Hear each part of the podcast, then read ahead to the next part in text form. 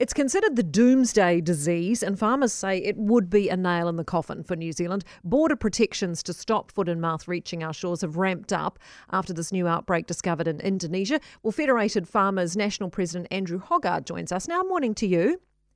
Good morning, Kate. How worried are farmers about this? Um, I wouldn't say we're in panic mode or anything like that, but there's a a general sense of oh that could be serious.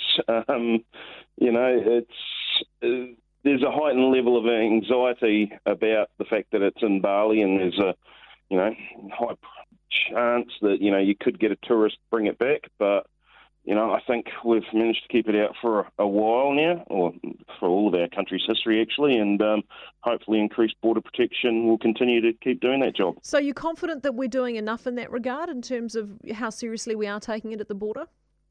Yeah, I've talked to MPI, um, and they seem to have covered, or thought of most things, or, or everything I can think of, and they've got processes in place around, um, you know, increased sort of checking for anything that might be um, coming from Indonesia. So, you know, personally, after talking to them, I couldn't think of um, what more could be done. I, I guess. Are they checking? You know, you know wipe, wiping yep. feet on a mat is one thing, but are they checking other shoes? You know, I mean, you've got your shoes you might be wearing, but there'll be other shoes in your suitcase, right?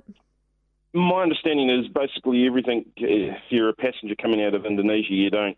Um, you're automatically X-rayed.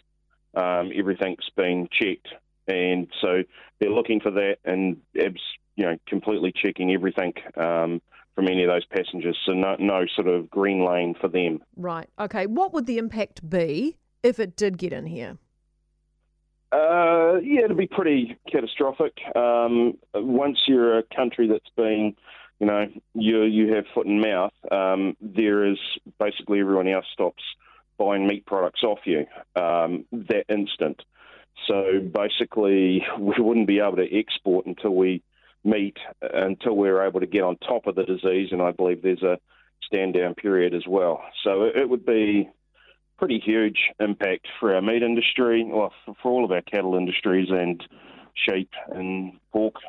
Yeah, jeepers. Well, let's hope it stays out then. I mean, just another thing in the meantime for farmers, poor farmers, to have to worry about, isn't it?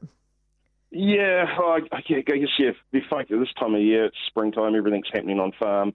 I, I just sort of think I'll focus on the stuff I can worry about, and um, hope that other people are focusing on the things they need to worry about. Exactly right, Andrew. Good attitude. Thanks for being with us, Andrew Hoggard, Fed Farmers National President. I guess control what you can control, right? Message for life.